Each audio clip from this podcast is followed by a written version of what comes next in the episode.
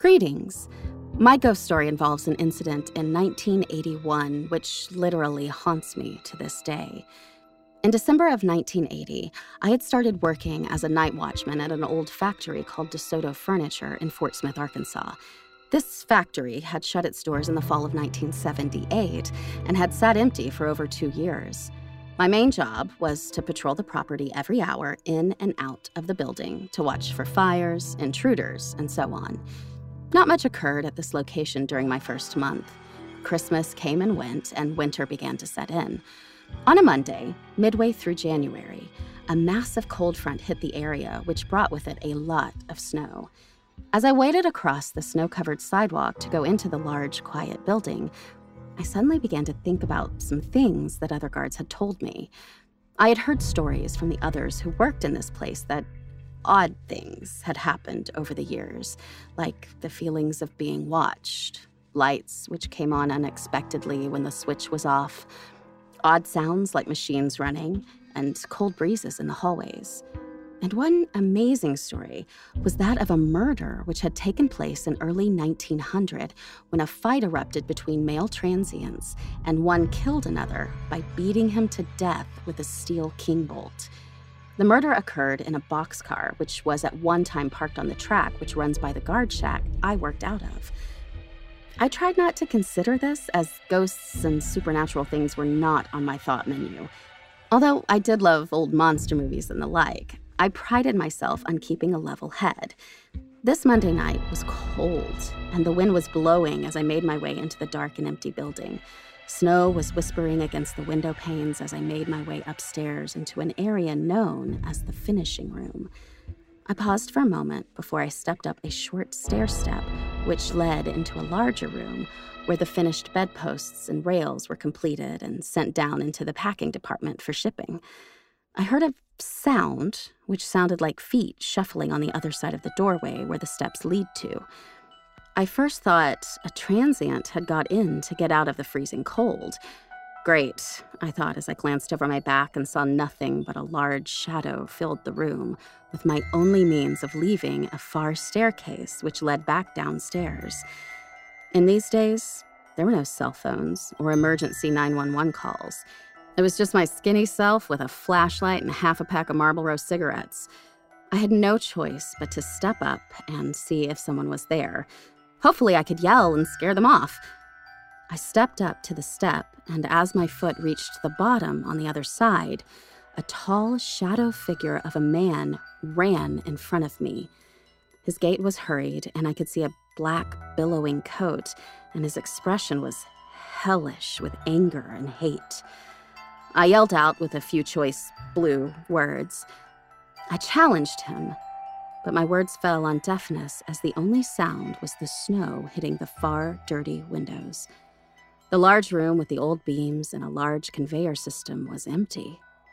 Where the shadow figure had ran, there was only a wall.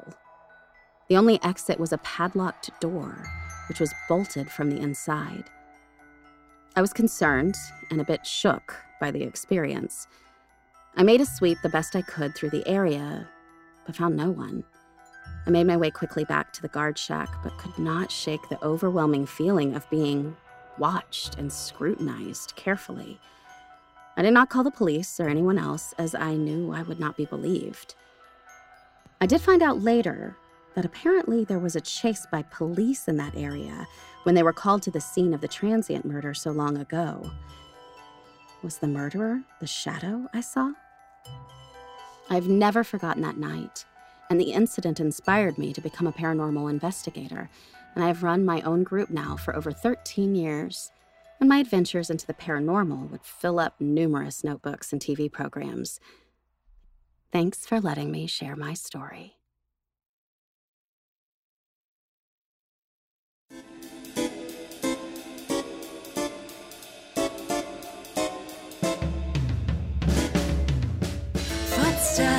Creeping along the hall at midnight. Uh-huh. Shadows dancing in the corner of your eye. Voices floating from downstairs after twilight. Big no. Specters moaning from the attic in reply. Every scary stories, something they don't discuss.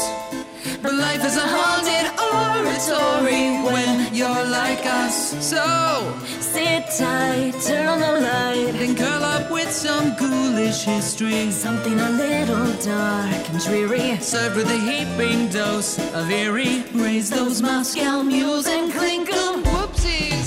Ghost.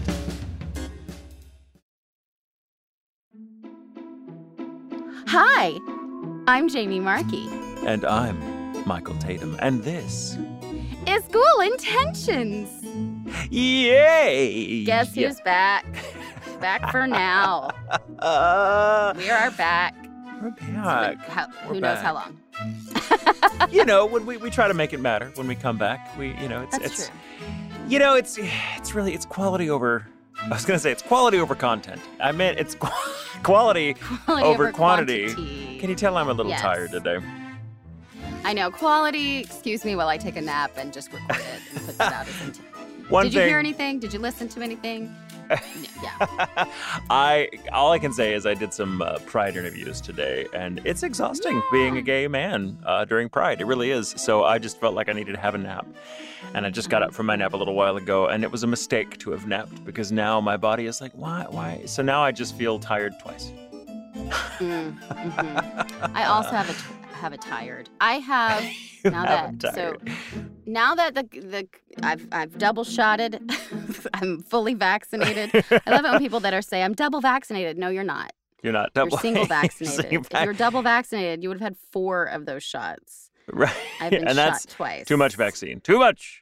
That's too, Too much. much That's too much vaccine. vaccine. I have had two my two shots. I am fully vaccinated Mhm, and mhm, um, mhm. back in the gym. Back in Yay! the gym. So proud so of you. I have been. It is a very nice private gym, and they were very, very careful with COVID and cleaning and all of that stuff. They were already very, very clean anyway. But Good. I have been going with Monica on Fridays as a self care for the whole year, pretty much. I think since the end of the summer last year, we started back. And Nice. um, it was great because we got to see each other. We're in our little circle, our uh, COVID, you know, safe circle until we both got um, vaccinated. Mm. And, but it's been nice to at least work out once a week regularly. Uh, and I love this gym. I love it. It's a nice I'm gym. Going back, it's nice. It's nice, and it's very specific. So, like, I have knee problems, especially when it rains, uh, um, and so You're they know. Ex- yeah, they're really good at. I am. I am. Don't throw me in the water. My knee already hurts. Uh, but they'll be able to like adjust you and like you know this is what you need to stretch and this is why your knee is pulling or this is why your foot is acting funny or stuff like that. And so they've been really really great. Um, and so I started going back now three times a week. And uh, it, uh, it hurts. It hurts That so just- bad. that just means you're. Probably doing it right. Uh, Um, yeah. I mean, it's- granted, I being mean, in pain could also mean you're doing it very wrong. But I, I'm not a doctor. Yeah. No, no, no. There, it's all the muscle pain. It's the usual stuff. The DOMs. but it is there's a soreness i was i was recording for something i can't talk about today but there Hmm. was i'd say some fight reactions that are ab heavy that's one of the things about Ah, fighting reactions people yep. don't always take into consideration is that's a lot of core work uh-huh. um and Yes, my abs were already sore so if i had to sound like i was getting punched it sounded very genuine because every time i tensed up my abs it was like i was getting punched it felt that way Yep. uh, very ow Um, but yeah i'm back i'm sore. I'm so sore uh, so if you hear any uh, that's just me just in, in pain I've been uh, going back to the gym for a bit now, uh, but I've been slowly ramping up uh, the workout because during COVID, I just worked out at home and we don't have weights that go up that high. So it was more just kind of maintenance, just so I didn't, you know, lose too much muscle or, or right whatever. And so now I'm going back to the gym. I'm trying to like, you know, uh, uh, max out a little bit again, uh, Mm, which is, I don't know if that's a proper term, max out a little. yeah, the max out or you max out, I guess. But I'm upping my weight a little bit in the gym. And so I get really sore. And I had the first l- proper, like, increased leg day uh, two weeks ago. And let me just say, I'm so fucking glad our bedroom is on the first floor. Because when I got home, I was like, I'm not going up those stairs for anything. You just gonna have to bring Yeah. all the food down to me. Sorry, everyone. I'll be here for the rest of the week. yeah Yeah. Yeah. Uh, but it's It not. It's nice. It's nice because we have we have a little townhome and it's three stories just because the way they have to build here and um, it's there's stairs. I have fallen down all of our stairs twice since you being have here. christened them. I and they have Fully. christened me. Um, uh, but so I've so, definitely fallen down mine. Well, I've slid down mine. I haven't fallen. I guess that makes seems it's like the staircase. Oh, if we're going I'm that route, I've I've fallen, slid, tumbled, rolled, uh, all the things. I have the only thing I haven't done. I haven't pulled a Meryl Streep from Death Becomes Her. I haven't like twisted my neck or anything like that. But I've like Yeah, I don't do that. You're not allowed. It's yeah against the rules. yeah. Um, I the worst I did was I fell and caught myself on the um banister arm Mm-hmm. and it wrenched my whole shoulder. That's what happened to Uh, me. The not the bad shoulder. This was previously. Yeah, but it's like your all of your weight goes to keep yourself up, and it's like I should Uh-huh. have just fallen. Like I should have just like could have been a bru- like I think I'm pretty sure I cracked my tailbone one time because it was it was Ugh.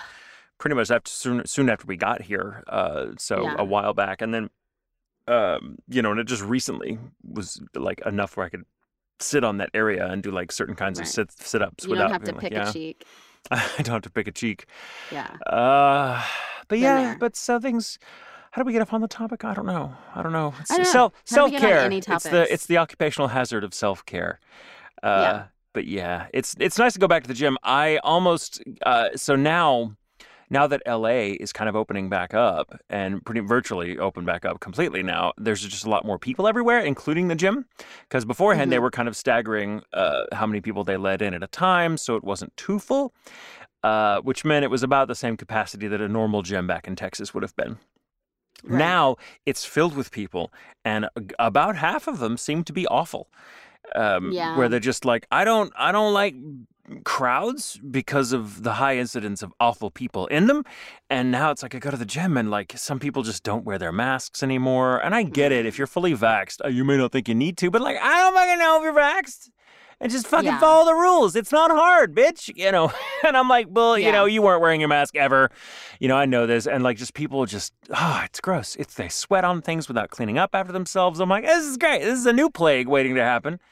So Yeah. yeah, it just my. Uh, so I'm like, oh yeah, I'm gonna slowly adjust to life around people again in high numbers, and I just I don't think I'm ready. I don't think I'm ready. I'm not ready for planes again yet. Me neither. I don't know how we're gonna. Me neither. I think I'm Can just. Can you get a bubble? I want a bubble. Can I just go in a bubble? Can I just get a private jet with my friends?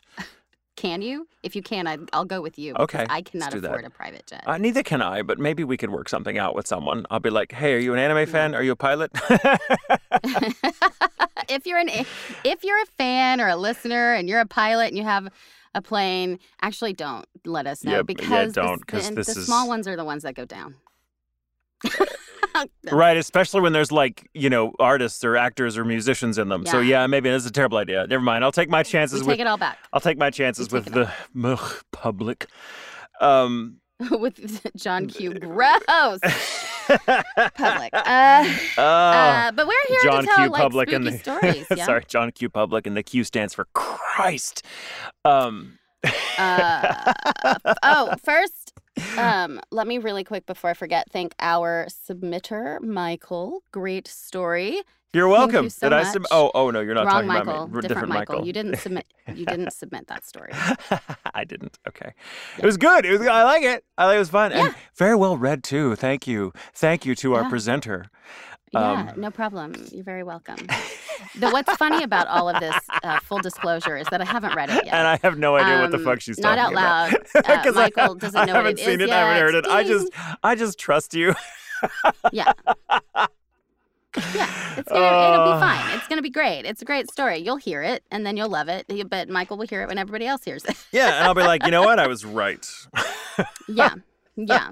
But I want Michael to know, the other Michael who wrote the story, that we appreciate it.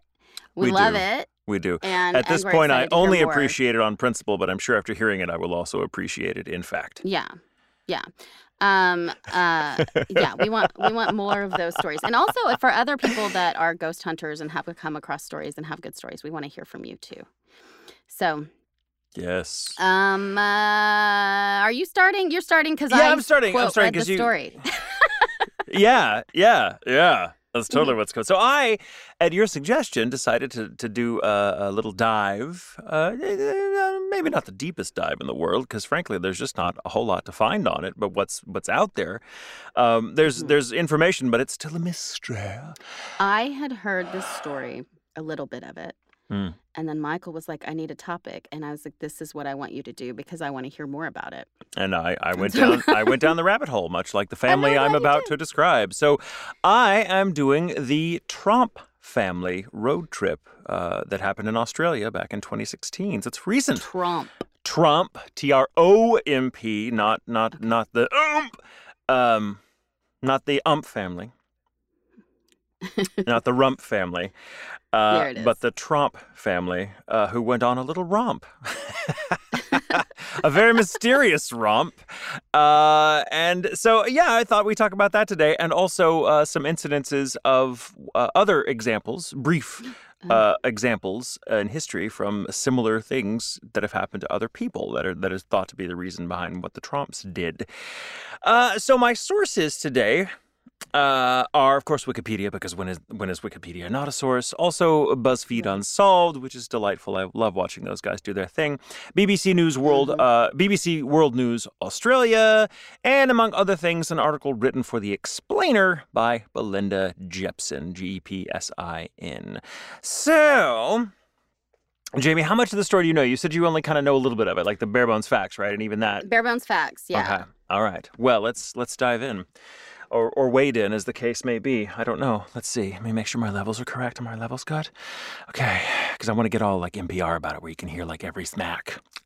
No, please don't do that. I don't want that. I don't like that. no, part of why it's not. It's not spooky. ASMR. Um, God, ASMR too. It's like I don't want to hear most. I don't want to hear. You know what? some I'll people hear? get. Re- I'll some people really like it. pets. I, I'm not a fan. Like animals, it's fine because that cracks me up. Like if you send me Gus eating something ASMR, that cracks me up. That's fine. It's funny. It's so slurpy and hilarious. Well, But yeah, that just sounds like. grosses me out. It's true. I'm I'm there with you. Something about animals eating is adorable, but people eating, it's Yeah. like. I can't. Sometimes too, it's like we'll I'll have to put something on, like if Jack and I are eating, because I have that thing where you hear it and it gets to you.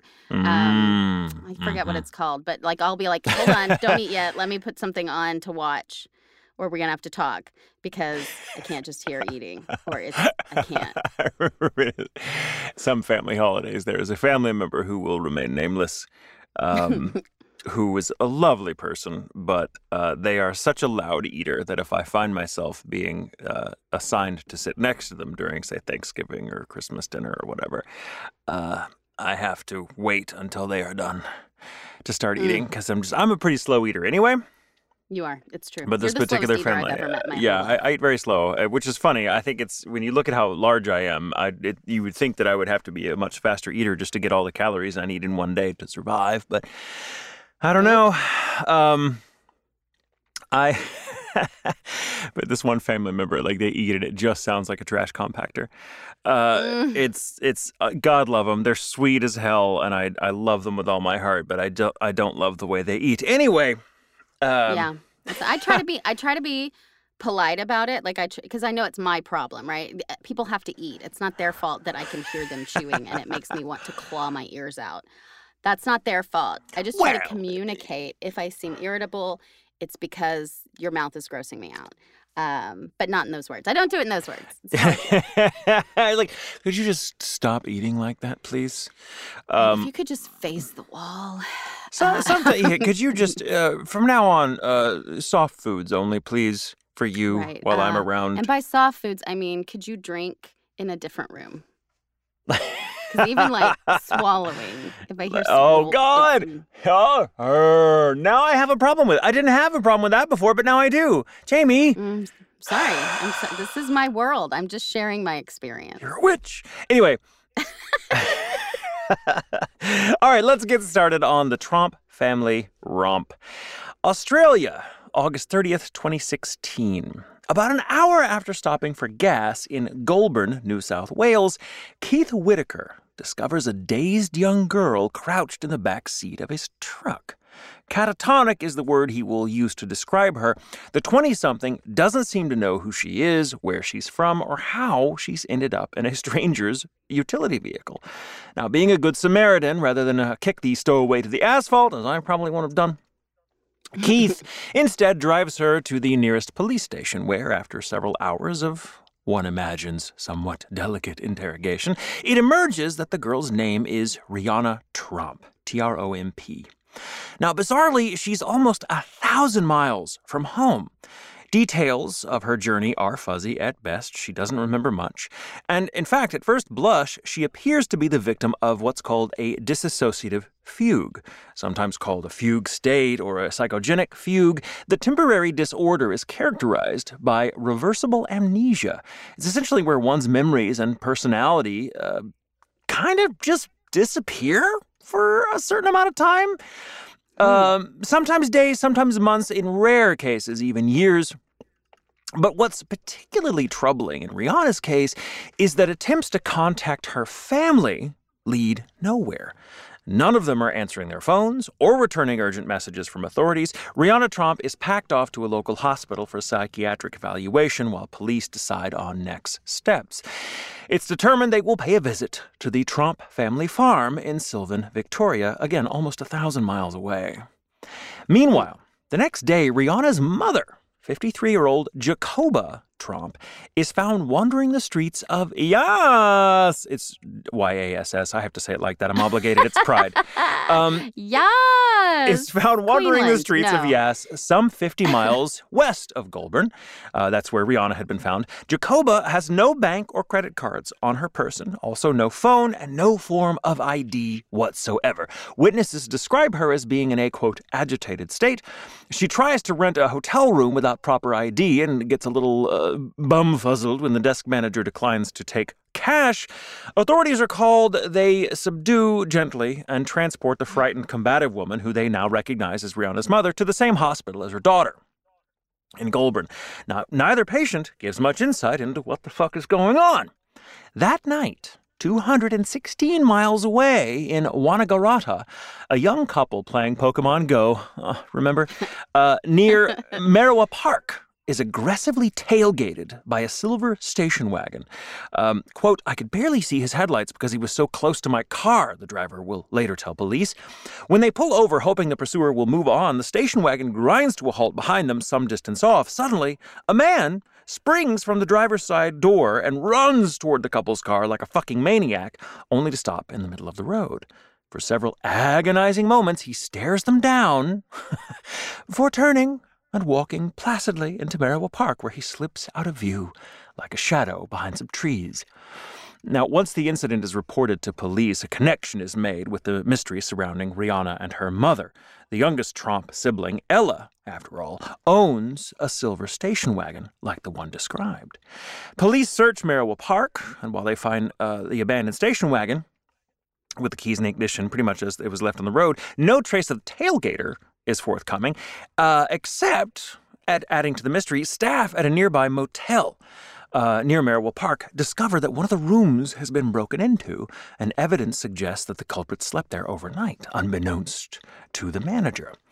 By now, police are staking out the Tromp family farm in Sylvan, Victoria, concerned for the safety of patriarch Mark, his son Mitchell, and younger daughter Ella, none of whom have been accounted for at this point in the story. Remember, only matriarch Jacoba and daughter Riana have turned up, and they're not talking. Or at least they can't remember what happened or how they got there, let alone what happened to everyone else in the family. Now, what police find in the Tromp home baffles them. The Tromp family appears to have left in a hurry. Passports, credit cards, all forms of ID, and cell phones have been conspicuously left behind. Even more troublesome, years worth of sensitive financial documents have been sorted through and piled up, left out in the open. The door is unlocked, or doors are unlocked. Several cars on the property are also unlocked and have keys dangling in the ignition. Uh, it looks pretty bad, right? But no sooner do police suspect the worst than Ella Tromp nonchalantly returns home Tuesday night uh, in a stolen car. She's intent on feeding the horses, who she says by now haven't been properly attended to in a couple of days, and she's worried. As you might imagine, the police have some questions. uh, why did the Tromps uh, leave in such a rush and without the normal uh, travel accoutrement? You know, indeed, why does it look like they fled in a panic after pouring through their financial records? Why, for that matter, is Mitchell's phone, the son, the only one unaccounted for? At the very least, Riana, Jacoba, and Ella are now marked safe, though the mental states of the first two leave doctors scratching their heads somewhat. Mitchell returns home the next morning by train from Sydney, he says. Ella will later, uh, will later be charged with vehicular theft. Riana, still in the hospital, will escape criminal charges by reason of temporary insanity. By uh, but how had Riana wound up in the backseat of Keith Whitaker's truck in Goulburn? How had Jacoba wound up wandering alone on the streets of Yass? Uh, why had Ella stolen a car? And where the fuck was Mark? 51 year old Mark Tromp and wife Jacoba had established a thriving red currant farms, kind of berry, and earth moving business on the outskirts of Melbourne years before. Their oh, children, red currants. Love a currant. they're really good, right? They're Um, great in a salad. Yeah. their children. Their children, Riana, Mitchell, and Ella, 29, 25, and 22, respectively, lived and worked with them on the farm full time. By all accounts, the Tromps were well regarded by neighbors and business associates. Their life uh, had been one of quiet hard work and relative seclusion. But without warning, on Monday, August 29th, 2016, the couple and their three adult children piled into, Elver, into Ella's silver station wagon and embarked on a road trip that would take them almost a thousand miles away from home, all without uh, financial cards, passports, ID, or except for Mitchell, phones. The uncanny misadventure saw them make it as far north as Gen, uh, sorry, Jenolan Caves in the Blue Mountains of New South Wales, in just under two days. That's almost a thousand fucking miles in just under two days. How they got separated was easy enough to puzzle out in retrospect. Mitchell had brought his cell phone along without Mark and Jacoba's knowledge, secretly figuring somebody in the family should have access to one on this rather bizarre journey. When they found it on him the next day, by which time they'd driven as far as Bathurst, Mark ordered Mitchell to fling the phone out the window, convinced it could be used to track them. The young man begrudgingly complied, but furious, he took his leave of the family at the first opportunity. They proceeded without him. Fuck him, they thought. When the Tromps arrived at Jenolan Caves in New South Wales, the seeds of dissent, it seems, had already been sown among the other siblings. Riana and Ella parted ways with their parents by sneaking away and stealing a car. When the girls stopped for gas in Goulburn, Ella determined to head home and feed the horses, which she now had uh, second thoughts about leaving in the first place. Riana, however, was dead set against the idea of joining her and opted instead to stow away in the stranger's truck. Meanwhile, Mark and Jacoba drove to Yass. There, the couple argued. The details are still unclear, and Jacoba left her husband of 20 plus years to his own devices while she searched for some place to call it a night and wound up in police custody. As of Mitchell's return to, uh, to Sylvan, the family farm, Mark is still MIA, presumably having been the person who terrorized the young couple near Merriwa Park.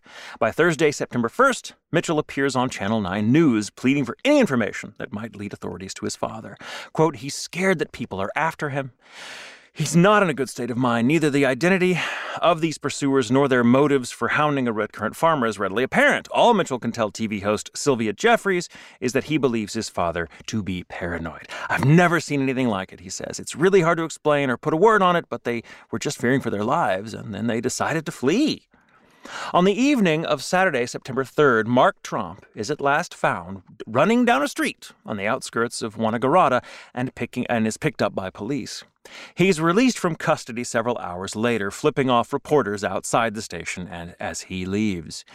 He makes a formal statement to the press several days later, expressing regret for his actions but declining to elaborate on his motives. To this day, why Mark Tromp and his wife felt the need to abandon their home and all their sensitive personal belongings, not to mention how they convinced their three adult children to go along with them, is steeped in speculation. So, what the fuck happened? Well, Yeah.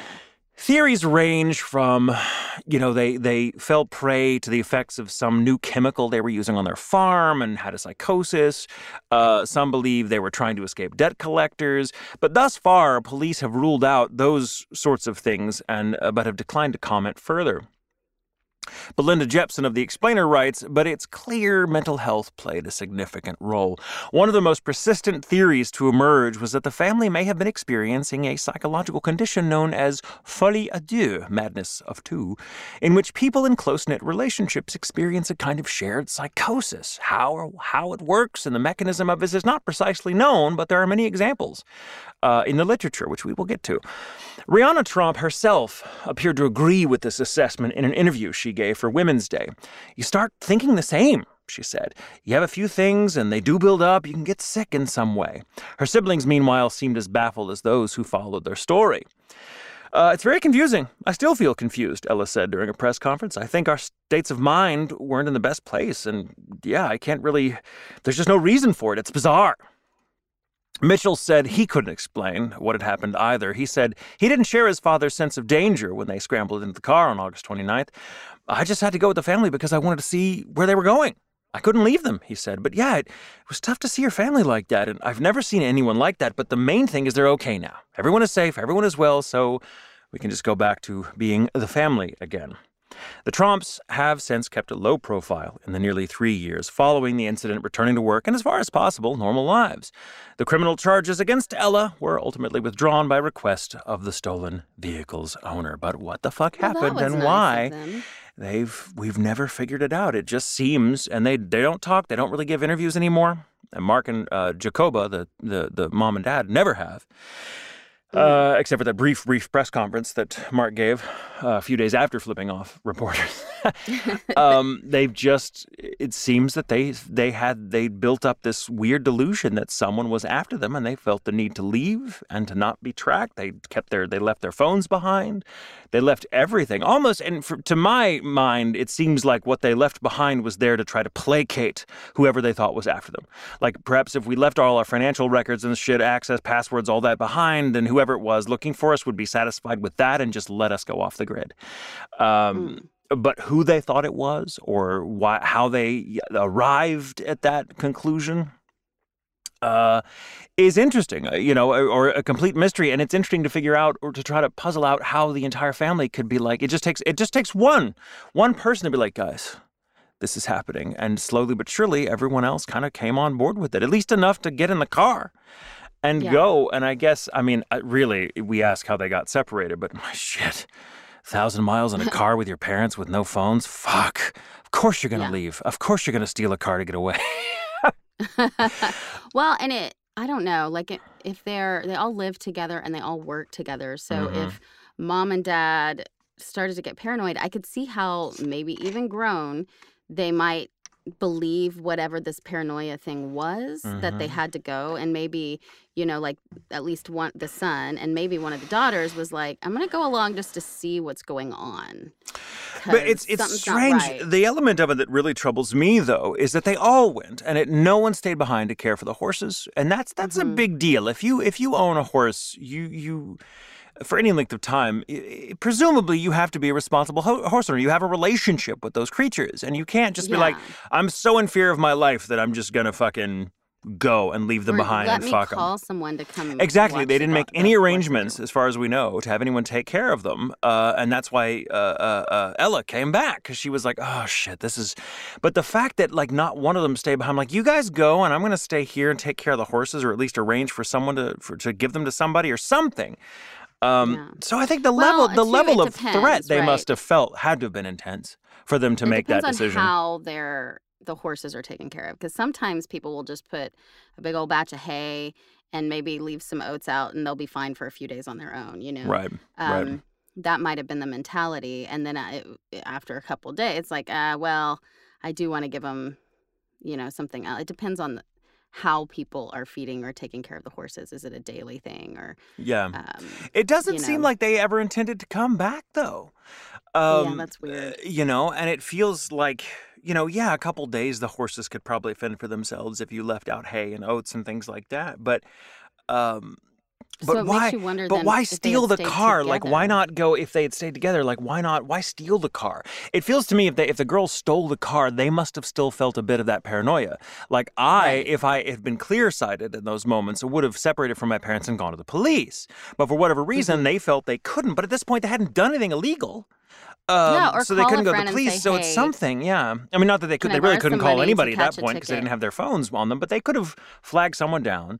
Uh, they could have done something. They could have gone to you a store and said, "Hey, exactly. I don't have my phone. Can I use? The, Is there a payphone? Can I give you money to use Yeah. the phone and call a friend?"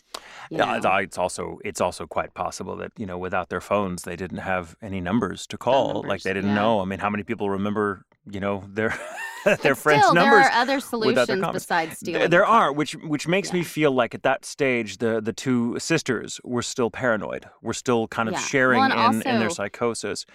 Hiding in a random truck bed is not a safe decision. No, no, but th- she must have thought it safe compared to the alternative, whatever that alternative was thought to be. Going back. uh you know so it's it's really you know crazy and there are some people out there that think you know this wasn't psychosis they were really trying to run from something and maybe in the interim mark dealt with it and, and whatever but I, I don't believe that's true i think i think they just got it in their head somehow that someone people whether it be an individual or some shady organization was after them Mm. and they just left but the fact that all of them could feel that way um you know it's, it's pretty stunning i mean it's not hard to believe that you know the people you hang out with you tend to share in their delusions you know uh and their beliefs but but to go to take it that far we have a whole podcast about. we share in each other's delusions but That's right. But i mean but if, if you wanted to go on a road trip without our phones i'd be like jamie jamie let me be the voice of dissent here um no I had a session this morning without my phone, and it was very scary. Uh, i had a session without my phone the other day i had to surrender it it was part of the part of the nda agreement i was like it's weird never Oh, done yeah. that before it was strange No, I didn't have it. I didn't know I didn't have it till I got to the studio. And then I had, it was like a four hour session. And then I had to drive home. And driving home without having a phone is scary. It's like all of a sudden I don't have insurance. Right? So if It's I'm in weird. a wreck or something Yeah. happens, who do I if i get who do I call? yeah And I, I got cut off at one point, so I had to go home a different way. And I was like, ah, I just need to get home and get my phone. It's- It's, it, it- was a very strange. It's very it's it's a bit traumatic Yeah. not having your phone. We we we put Yeah. so many eggs in that basket that when we don't have it, it's like oh, I'm used to dead. drive around when we were kids without phones all the time. When we were younger, like nobody had a phone. Right. You call when you get in. and I can't even remember what that's like. Yeah, Yeah. Uh, just be Mhm. home by the time the streetlights come on. You know, whatever. yeah. anyway, so that so the, fortunately in this case, the Tromp uh, uh, the Tromp romp seems to have ended happily. Uh, as far as we Mhm. know, everyone was safe and and no harm was done. Uh, but I thought, you know, since this is called Ghoul Intentions, Right, right. that I should mhm. offer some less than savory examples of the same sort of folie à deux. So the following examples come, they're just, I kind of cherry picked them, or I uh, red currant picked them, you might say, from an article by Christy Heather for Listverse. Now, in the 19th century, they're so great, right? So convenient. Uh, in the 19th century, the first reported case of folie à deux uh, invol- uh, involved pseudonymously named Margaret and Michael, a married couple. Both were 34 years old at the time. They shared delusions that several mutual acquaintances were persecuting them. Together, they agreed that these unnamed tormentors were stealing into their house in the wee hours, coating everything in dust, and wearing out the couple's shoes. If only I had someone I could blame that on. Um, harmless enough, but often a shared psychosis gets far darker. Take, for example, the case of three sisters from South Carolina. Their folie à trois, uh, or folie à trois. Does I say Troy? God, take my French card away from me. They're toy. their, It's fo- a their, weird fo- their folie à trois uh, diagnosis led to a successful insanity defense in their respective criminal trials. Yep, criminal trials. Their lives had become increasingly enmeshed as the sisters approached middle age, even though they led perfectly ordinary, respectable lives beforehand. The trouble uh, came when they opted to spend all their time only with each other. They grew increasingly concerned that their mother, who was all who suffered from mental illness as well, would hurt their children. Around this time, they also developed something of a religious mania, two things that go together so well. Mhm. Um, Complimentary, really. truly. Right. Right. uh, yeah, like wine. I and- know certain people who listen to this podcast, and they're, I'm thinking of all of you guys specifically that are rolling your eyes and, and having comments. We acknowledge you. Yes, you're right. It's God and mental illness. Uh, go together like wine and Tylenol. Around this time, uh, c- convinced God was communicating with them, the sisters forced themselves to stay awake 24 7. See, already I'm out. Can't do it. If God tells me to stay awake, I'm like, all right, I'm an atheist now, just on principle. When one, uh, when one of the sisters' husbands put his foot down and forbade them from living under the same roof, the trio put on pajamas, took the children, and drove to a house they believed God had provided for them. Uh-oh. Trouble was, God hadn't told the current owners that. The sisters forced their way in, attacked the residents, and later the police officers responding to the terrified 911 call. Thrown in a jail cell together, these sisters stripped naked, refused to wash, and freaked out guards with rather bizarre religious ritual, rituals of their own devising. Anyone foolhardy enough to enter the cell met with extreme violence. It took 15 officers two hours to subdue the three women. Are you sure that this isn't just like the script for the new Hocus Pocus? Because this, That's like the dark version. Um, yeah, it sounds pretty. None of the sisters, right? None of the sisters had a previous criminal record. Um, now that's fucking weird, right? Now, volume Yeah. 149 of the American Journal of Psychiatry recounts a case of folie à deux shared between an 83 year old widow and her dog. The woman had come to the conclusion that her upstairs neighbor was moving furniture around deliberately to annoy her. This slowly grew into the conviction that said neighbor meant to chase her off, believing the man was attacking her and her dog in secret with so called violet rays. Mm. She constructed a kind of panic room for her pet under the kitchen table. Whenever noise came from above, the dog would run and hide in its spot as trained. Poor thing. Uh, Mr. and Mrs. A were both lonely young adults who met each other, fell in love, and married. It seemed like a match made in heaven for the girl who spoke to the sea at night and the boy who had been diagnosed with paranoid schizophrenia at age eight, but it led only to murder and eventual separation. Murder. Tragic in that order. Um, having, having, met through a personals ad, Mr. and Mrs. A were married after knowing each other for only one week. They both came to believe that one of the demons who spoke through Mr. A was the childhood god of the sea who conversed with Mrs. A. Sounds perfect, doesn't it? No. For several years, No, the couple your traveled voices around. are never the same voice. Like you can't. and if they are, something's wrong. Uh, Yeah. For several years, the couple traveled around trying to find work and following the directions of Mr. A's demons. One of the demons told Mr. A that he would be killed uh, imminently and that Mrs. A would be sexually assaulted. The couple bought a gun. While eating one night at a restaurant, Mr. and Mrs. A perceived that two male diners were laughing at them. Upset, Mr. and Mrs. A returned to their apartment, but the demons told them to go back to the restaurant and kill the diners. They ran back and shot the unknown men dead. Mr. and Mrs. A are now divorced and in prison. Um, Christine and Leah Papin were French sisters who worked as housemaids in the home of René Lancelin, his wife Léonie, and their daughter Geneviève. The Papin sisters were the product of a dysfunctional and abusive home. As children, the girls had been sent away to live with other families. Eventually, they rediscovered each other and were packed off to an orphanage. Sharing a room together and socially isolated, the sisters were quiet and uncomplaining. Um, slowly, as they grow, grew into adulthood, though, they, they entered the workforce, became housekeepers, maids for this family.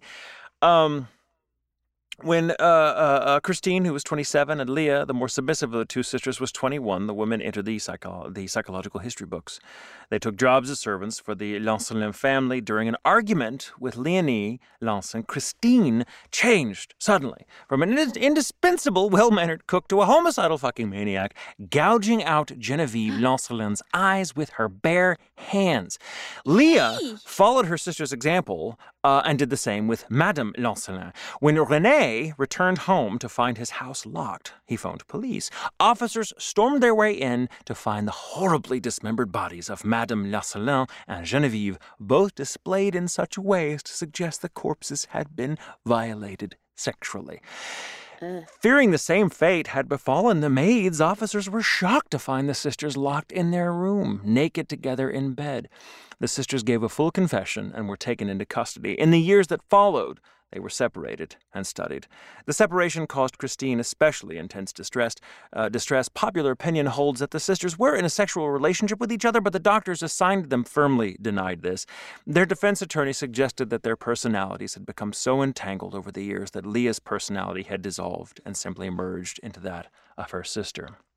Oh, wow. That's crazy that that can even happen. Uh, it really is. Morgan Geyser and Anissa Weier were 12 when they decided to commit murder together. The pair, who suffered from schizophrenia and psychotic spectrum disorder, stabbed their classmate Peyton Leutner as a sacrifice to the fictional horror character Slenderman. Slenderman, yeah. Weier was Geyser's new best friend, who was also best friends with the victim. The trio of misfit girls played together at Geyser's birthday party, uh, sleepover just before plans of killing Leutner, Leutner, excuse me, came to fruition. Weier and Geyser stabbed Leutner in a nearby park and then walked her into the forest to die. The two girls were picked up by police on their way to the Nicolet National Forest, where they believed that they were going to be welcomed into the house of Slenderman, having paid his price of sacrifice by killing Leutner. They did not know that Leutner had survived. Geyser and Weier had wanted to prove that Slenderman exists, so they lured their classmate into the woods. Geyser held Leutner down while uh, Weier stabbed her. They thought that the sacrifice would enable them to live in Slenderman's mansion. Left for dead, Leutner managed to crawl out of the woods despite suffering from multiple stab wounds. Clinging to life, she hailed a passing cyclist who called paramedics. Geyser and Weier were sentenced to 40 years and 25 years, respectively, in a mental institution for the crime. Do you think that they didn't get to live in Slenderman's house because they failed? Oh, God, Jamie. no, I think if there's a Slender Man, he was like, y'all bitch is crazy. Um, Ah, no, that's all I- I, can think is like, I wonder if they think it's because we failed. Oh, If we had succeeded, we would have gone to. it's I mean, so sad, but I mean, it's yeah, not just, a sacrifice because they didn't do it. And it's, te- and that's called Ghoul Intentions. It's terrible. It's, It's I'm terrible. sorry, but that's what I thought that's- immediately. You know, but that's the thing, and I know some people will say, you know, oh, it's it's all the fiction of Slender Man, and it's it's the fault of that kind of stuff. People shouldn't be reading or delving into that sort of things. But it's the when someone is mentally ill. Uh, In a Mhm. violent way, man, it doesn't fucking matter whether they're reading uh, creepy pastas or flying a fucking kite. They're dangerous, and they Yeah. need to be identified and cared for in a way that that keeps them from being a danger to themselves and others. And that's very sad because with, and that's again, you know, mental illness has such a stigma that I think when it emerges in children, parents tend to be very reluctant to admit it's there. So Mhm. it sounds to me it's. I mean, I don't know the full story, of course, but it could be that these girls were just so young that their parents weren't prepared to admit that maybe something was wrong. I guess at that age, it's hard. It's it's eh, as a parent, I imagine if your child is saying kind of weird things, you think, well, is that is that is there something wrong, or are they Or just being kids? You know, eh, you know. And so I don't know, but it's. Again, I, I think part of the problem, at least, and not that we're here to solve everything, because fuck, I don't know how to solve getting up the fucking stairs after leg day. Who the fuck am I to consult about these huge problems, right? But it seems to me that the, the the stigma around mental illness allows it to flourish in secret until it blows up and becomes dangerous. Um, yeah. And in this case, it's like, I, but I don't think the answer that some people come to is like, well, we must abolish all dark fiction that might give people bad ideas. I'm like, that's not going to work. First of all, that's not- because that's just not. I don't believe that's going to fix anything. That's putting a band aid Yeah. on it and also making fiction very boring for the rest of us. Um, right. Who will not be inspired to murder other people if we read a creepypasta. So, uh, you know, it's just I don't know. I don't know. I don't know. But yeah, so that that is the kind of terrifying reality of something called folie à deux, which is when two people Folie just share the Or same folie uh, or f- f- yeah. Cray, But I love it. It's a good story. I mean, I don't love all the the the deady the deady parts. the dead, the second dead, part, the dead part. That's yeah, yeah. So not that's it. Yeah, that was that was the Tromp family, and if if I hear That's more good. about it, we'll we'll uh, we'll let you know. But it doesn't sound like there's more. It doesn't sound like the Tromps fully understand why they felt the way they What did. happened? Huh? Uh, I'd love to know, though. I'd love if they ever came out with, like, I'd like to know exactly what they thought the nature of the threat was. I'd love to hear that story because then we might be able to piece together, like, how do they arrive at that? Like, what? Because once you've decided something is going on, then it's so. I think uh, Robert Anton Wilson, a writer I really like, um, who wrote, like, the Illuminatus trilogy and Cosmic Trigger, he's, he's an old hippie. Um, he wrote in a book called Prometheus Rising about how, kind of how the human brain works and how we kind of fashion our own consensus reality. Uh, he talks about the, the the eternal principle for him is what the is what the believer believes, the thinker or what the, or what the thinker thinks, the prover will prove. And he's of course talking about two different parts of, of the human brain, uh, broadly speaking. That you know what what we already Yeah. believe, you'll find evidence for everywhere, even though in another context it's not evidence at all. Um, you know, like it's when you think someone's after you, then suddenly you know, hearing that car go by at night and play its loud music suddenly seems personal. Um, When it's just some asshole going down the street who doesn't know how to be a decent member of society uh, because they're we playing their with that for fucking sure. music loudly at 2 a.m. Um, you know, or, or people that use Bluetooth speakers uh, in gyms, who I think there's a special place in hell for. They're not after I know, me, they're just assholes. You're Uh, just letting everyone know that you're having a conversation, and I don't care.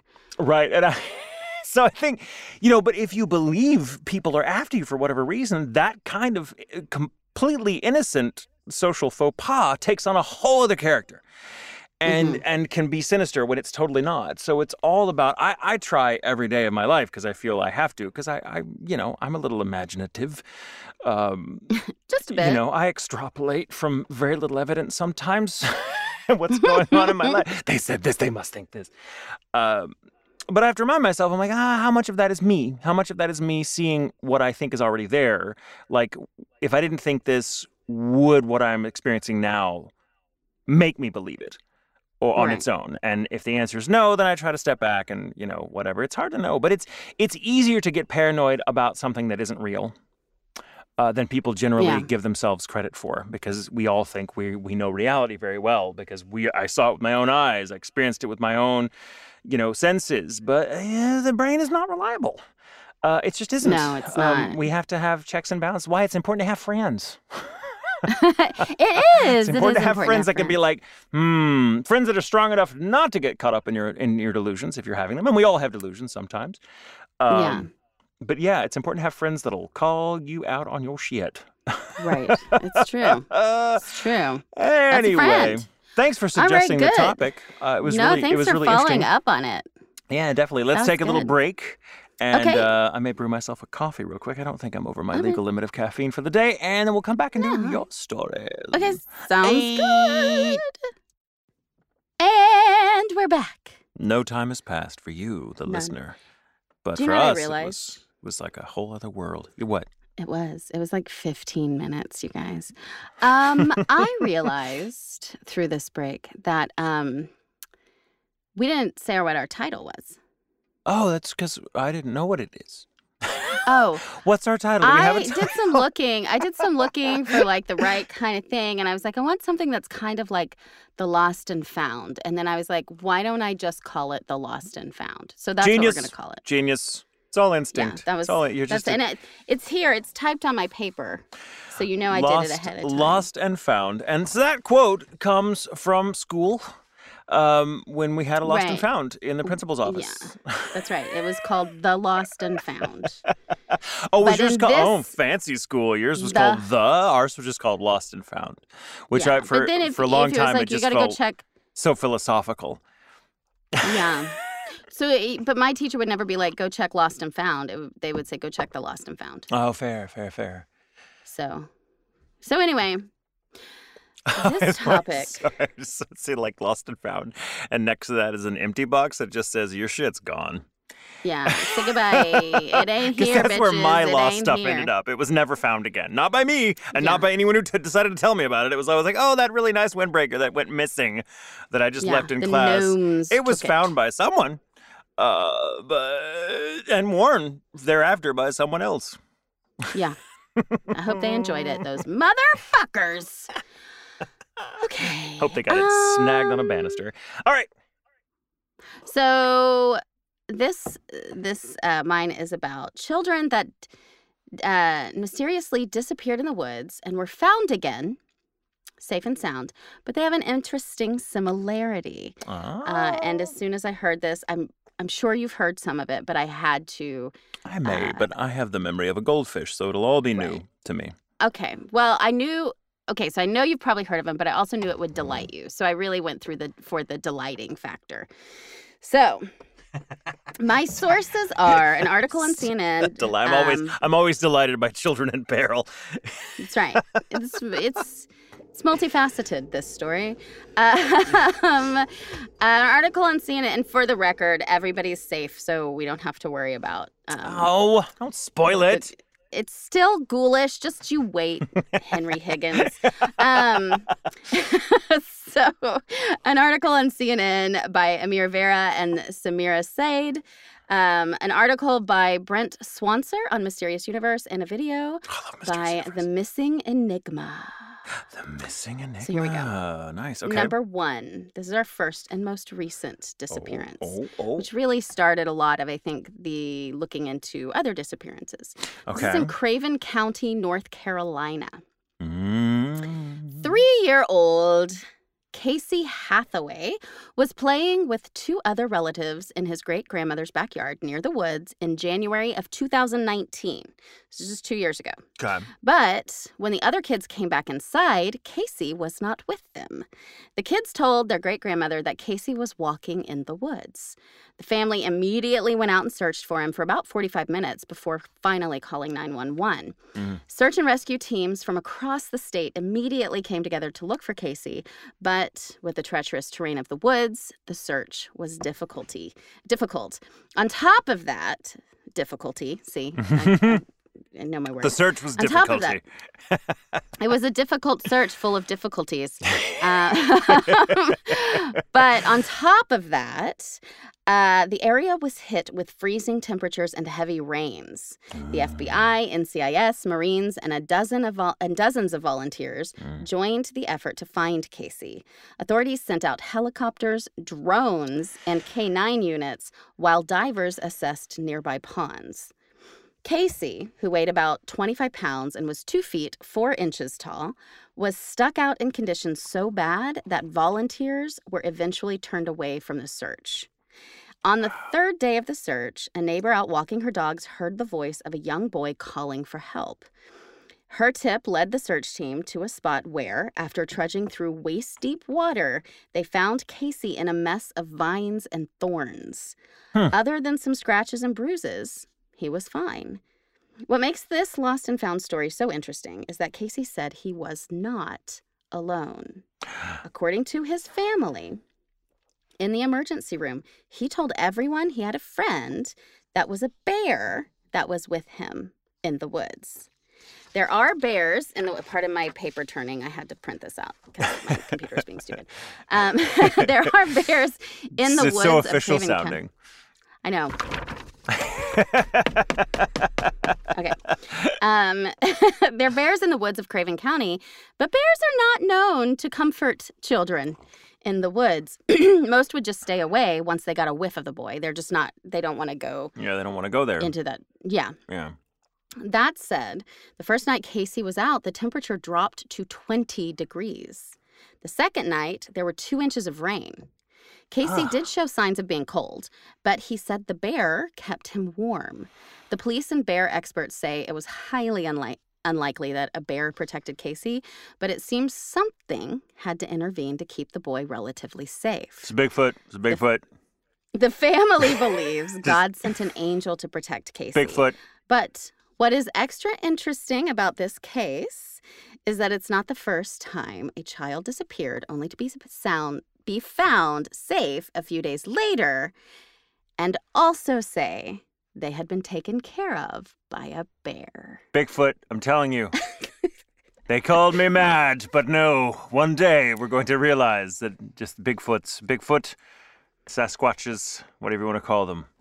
The Sasquatch? the the people of the mountain, the people of the forest. They uh, they're they're they're there. They're real. They're fucking real. I'm telling you, I just know it. I know it in my heart, man. Maybe this is maybe this is leading me to my own folie à deux, but it's I fucking believe it. Why do you think I am reading these to you? Ah, ah, ah, you're coming over my Uh, side. They're just Next, we're going on a weird road trip together. Oh my God. Okay. Uh, next, we have James Vaughn from Idaho. This is back in a James Vaughn back in the 1883. day. I didn't know James Vaughn back then, but I knew James Vaughn. Oh, yeah. Um, this is in 1883. The Salt Lake Tribune reported that an 18 month old boy, James Vaughn, had been carried off by a bear, taken into the mountains, and found well the next day. James' mom was outside doing laundry when she realized her son was missing. She went to her neighbors for help, and pretty soon most of the neighborhood had come together to search for James.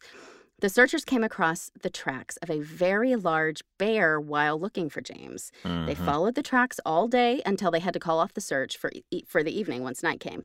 They picked up where they left off the next morning, and around 10 a.m., they found James curled up in the weeds and bushes, sound asleep.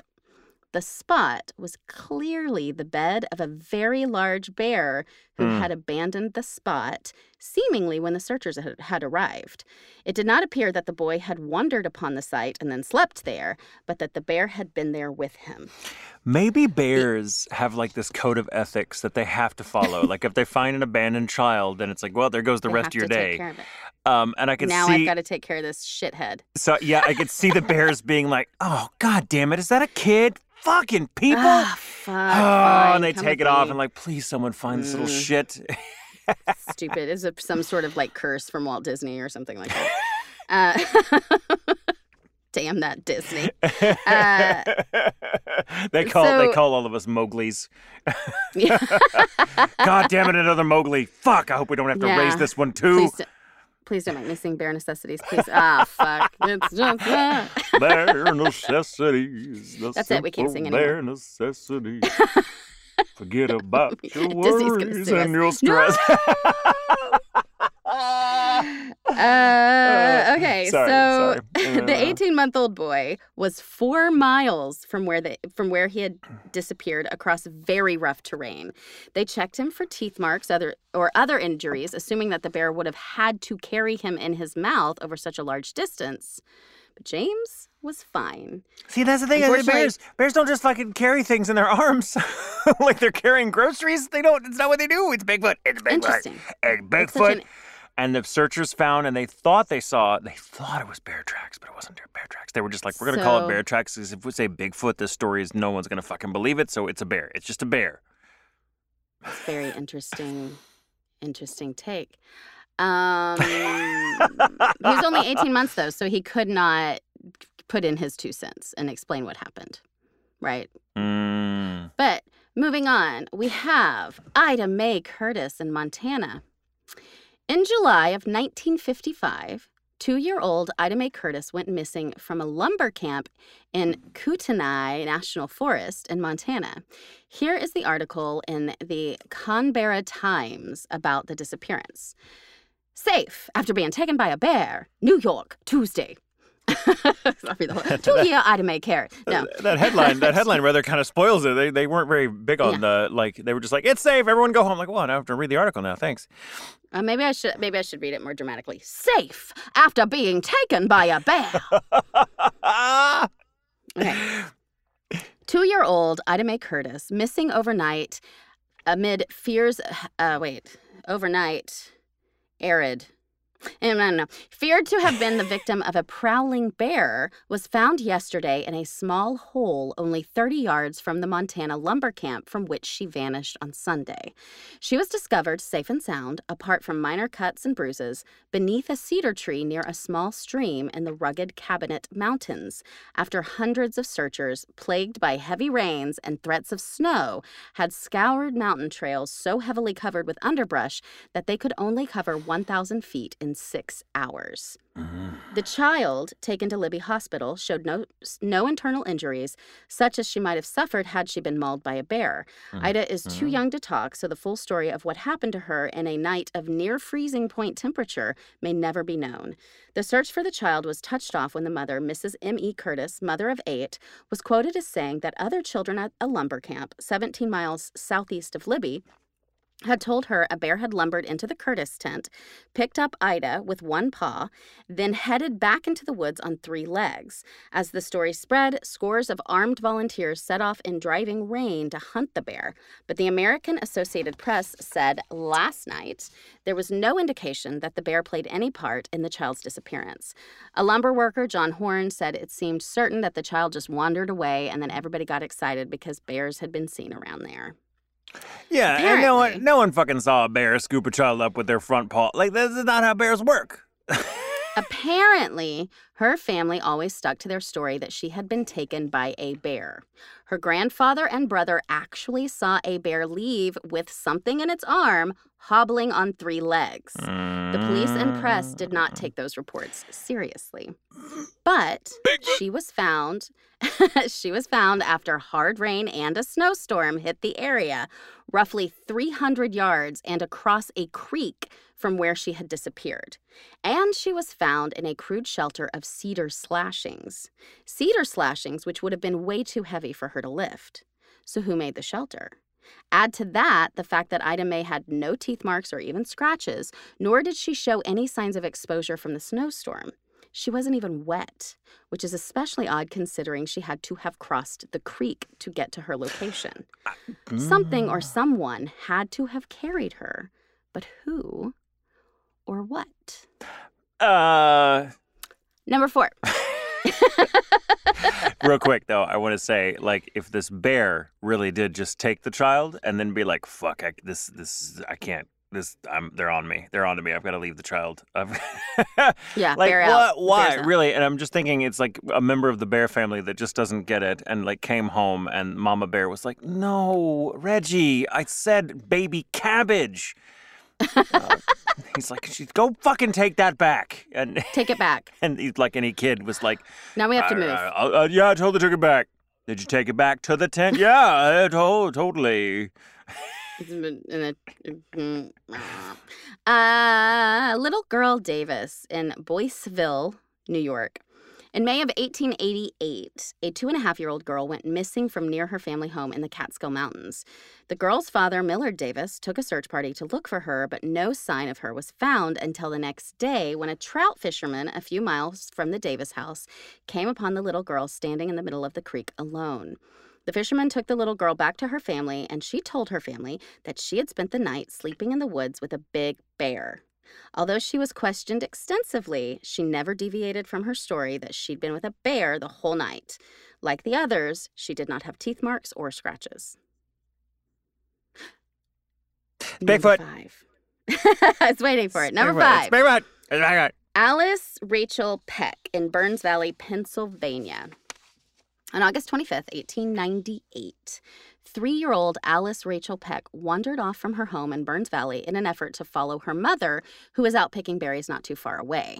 Unfortunately, Alice got lost, so a massive search was launched to try and find the missing girl. After three days of no trace of her, she was found safe and somewhat sound nearly five miles from where she had vanished.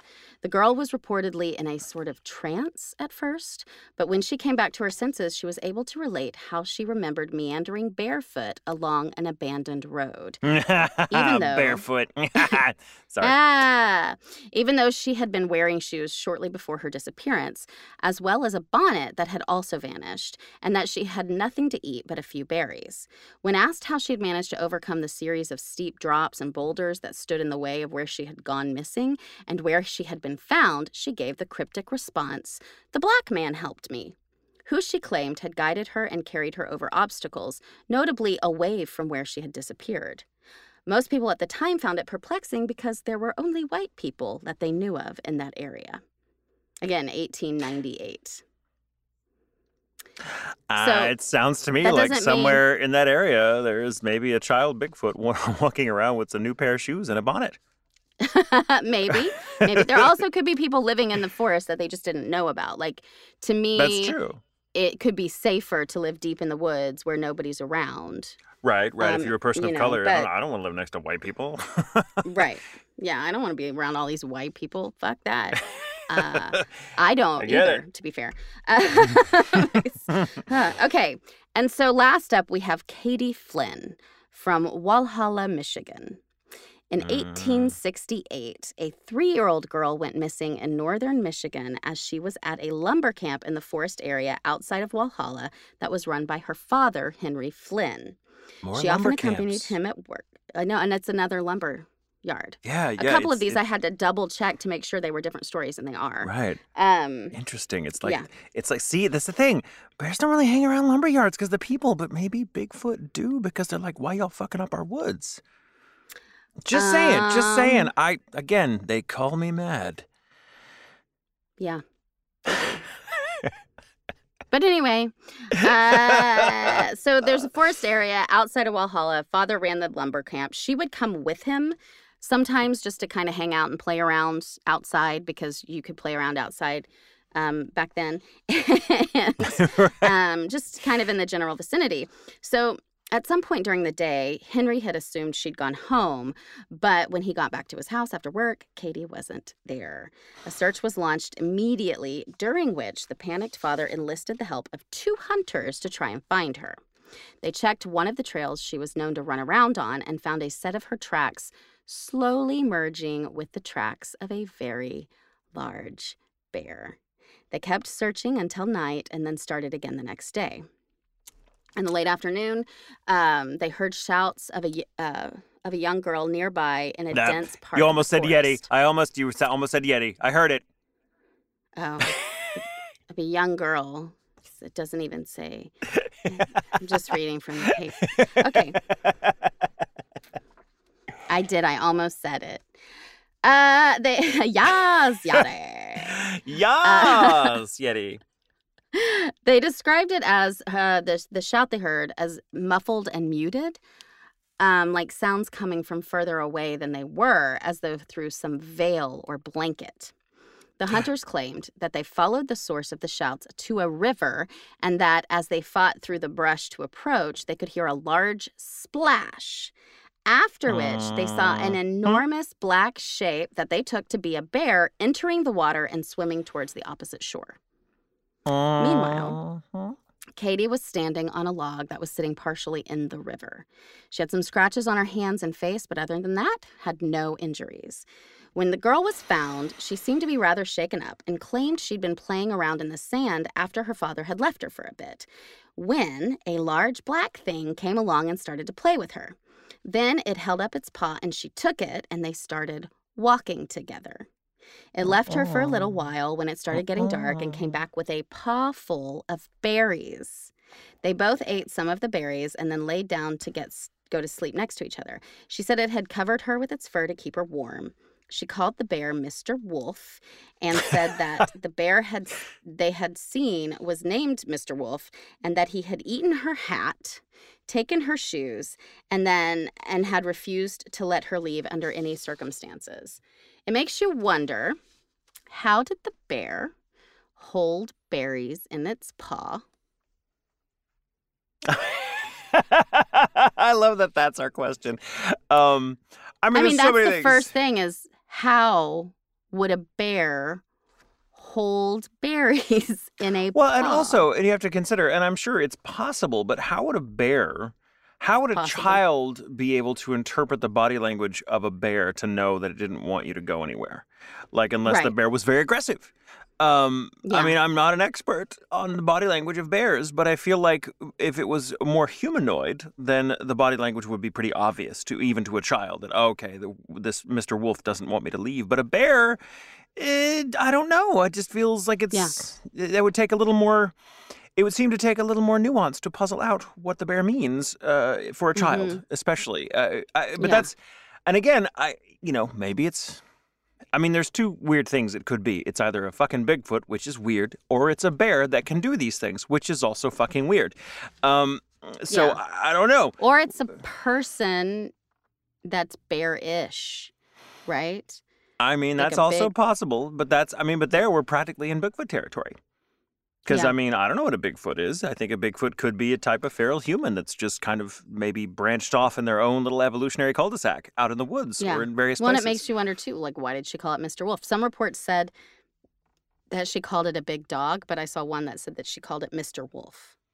And she called it Mr. Wolf because it was it looked like it was wearing the fur it had. Like maybe it looked like Yeah. it was wearing a pelt, you know? I don't know. I don't know. Well, and they were they walked away together. Like she yeah. grabbed its paw and they walked away together. Bear, bears don't weird. bears don't generally do that.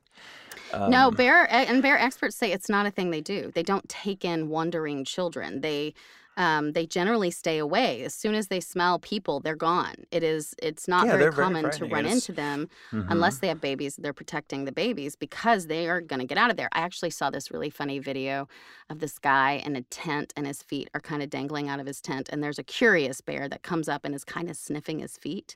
and the guy kind of Yeah. wiggles his feet because it tickles. And then he sees the bear and pulls his feet in. And that bear is gone so fast, like just out of there. Pieced out, like completely gone. So um, it's just not like they they would rather not have that conflict. It's kind of crazy. Um, but that is some stories. As soon as I, know. heard, I was like, "This is these are squatchy stories. Michael needs these squatchy stories." I, I love these stories. It just makes me think too. Yeah. Like so, when we were visiting Brandon's aunt in uh, uh, um, Alaska, we went on a hiking trail with her, and we kept hearing little bells every now and again uh, in the brush, Mm. like little little little bells, like cat bells or something, you know, pet bells, and um. And we were like, "What the hell is that?" And she was like, "Oh, well, people would they take their dogs with them? You know, you don't really take your dog on a leash.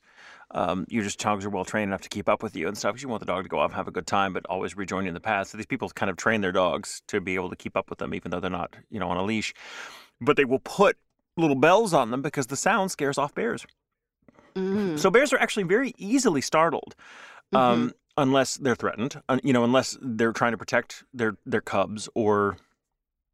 You know, there's something wrong with them and they're hungry or something like that. But it's, you know, because remember even the Timothy Treadwell thing, the guy that lived out and was killed by the grizzly bear. Like he was, he managed to live with those fucking bears on and off for ten fucking years before a total new bear just killed him because it wasn't a bear. The bear didn't recognize him Yeah. and and was probably looking for food before it was hibernating. I believe is what happened. I could be wrong about that, but but yeah, this is not bear behavior. But but Yeah. these descriptions do sound like people that have seen something else that's even weirder, and the only thing they know to call it is a bear. Uh, it's the only thing that Yeah. makes sense because they just don't have. They're just it's it's it beggars belief to think that there could be some kind of bipedal primate undiscovered in the wilderness, although it's only undiscovered to us. It seems, you know, native peoples have known about these creatures for a very long time because it's in every fucking mythology, quote unquote Well, and, mythology. t- and they talk about the bear prints, right? It's like, well, that's a bear print, but you're also those a lot of those stories are coming out of the 1800s. And Mhm. so is it something they see? It's not like they have the internet to Google search what a bear print was. right. Um I had a They're just going to assume it's a bear print based in. on size. They're going to be like, well, Yeah. that, that has to be a bear. I don't know how that's a bear, it has but it's to be a bear. It's big, but it's got to be a bear. Yeah, like I had a I had a house where it snowed in the backyard, and it was next to a creek, and I could see some cat of some sort had walked up Mm. from the path, had come by the window, like to look in my house, and then walked back down into the creek. And so I took a picture of the paw print and went online and I thought because it didn't look like a bobcat print. It didn't look like a cat print. It was more like a dog print, and it was huge. And I was like, "Is there a stray dog?" Mhm. But when I looked it up, um, it was a cougar. Mm. I don't know. They're not really mountain lions in Dallas, but that's what that paw print was, and it Now, see what I, when you said so that, my first thought was I pictured a woman in her 50s Oh, yeah. in a crop top um, and a Yeah, pair of like leopard there. print leotard, like walking like- up and looking in your window. yeah, should, no judgment. downtown? No judgment. No judgment. There are a lot of bars I'm pretty sure that you go to downtown. Uh, yeah, so uh That was very, nice. Thank you. Thank very you. crazy stories, very but everybody Mm-hmm. was found. It's just taken by bears apparently, Bigfoot, rescued I by a bear. And that and then the most I think- recent is from 2 3 years ago. 2 years ago. That's, 2 that's, years ago. That's it's wild. It's wild. yeah. Thank Yeah. you, Jamie. Thank No you. problem. No problem. Yeah, my goodness. You know what? We, so- we should probably wrap soon because my internet connection is is. Uh, I get that little thing where it says unstable, and I'm like I've noticed that you froze for a minute. you froze for a minute. Oh, you, you froze. froze. I'm sorry if I froze. I'm you so sorry. froze, right? We all Uh, froze. I yeah, don't no, I don't know uh, what's thank you- happening. Bigfoot. Thank you to our patrons. Um, stay tuned for our chats. Our they chat won't be this weekend, but I think Right. the weekend after that and the weekend after that. Uh, Yeah, So because good. I won't be in town this weekend, so we can't do the chat this Right, weekend. But right, right, right. um, go and get the girls. Travel safe. Tell the girls we said hi at some point when you get back I with them. We'll have to FaceTime. Yes, we will. Absolutely. Okay. Uh, thank you guys. Thank you everybody. Uh, until next time, stay safe. Stay sane. And remember, and remember, it's, it's okay to sleep with, the, lights, on. Have fun syncing that one up, Matt. We love ya. Bigfoot. Bye. Bigfoot. Squatch.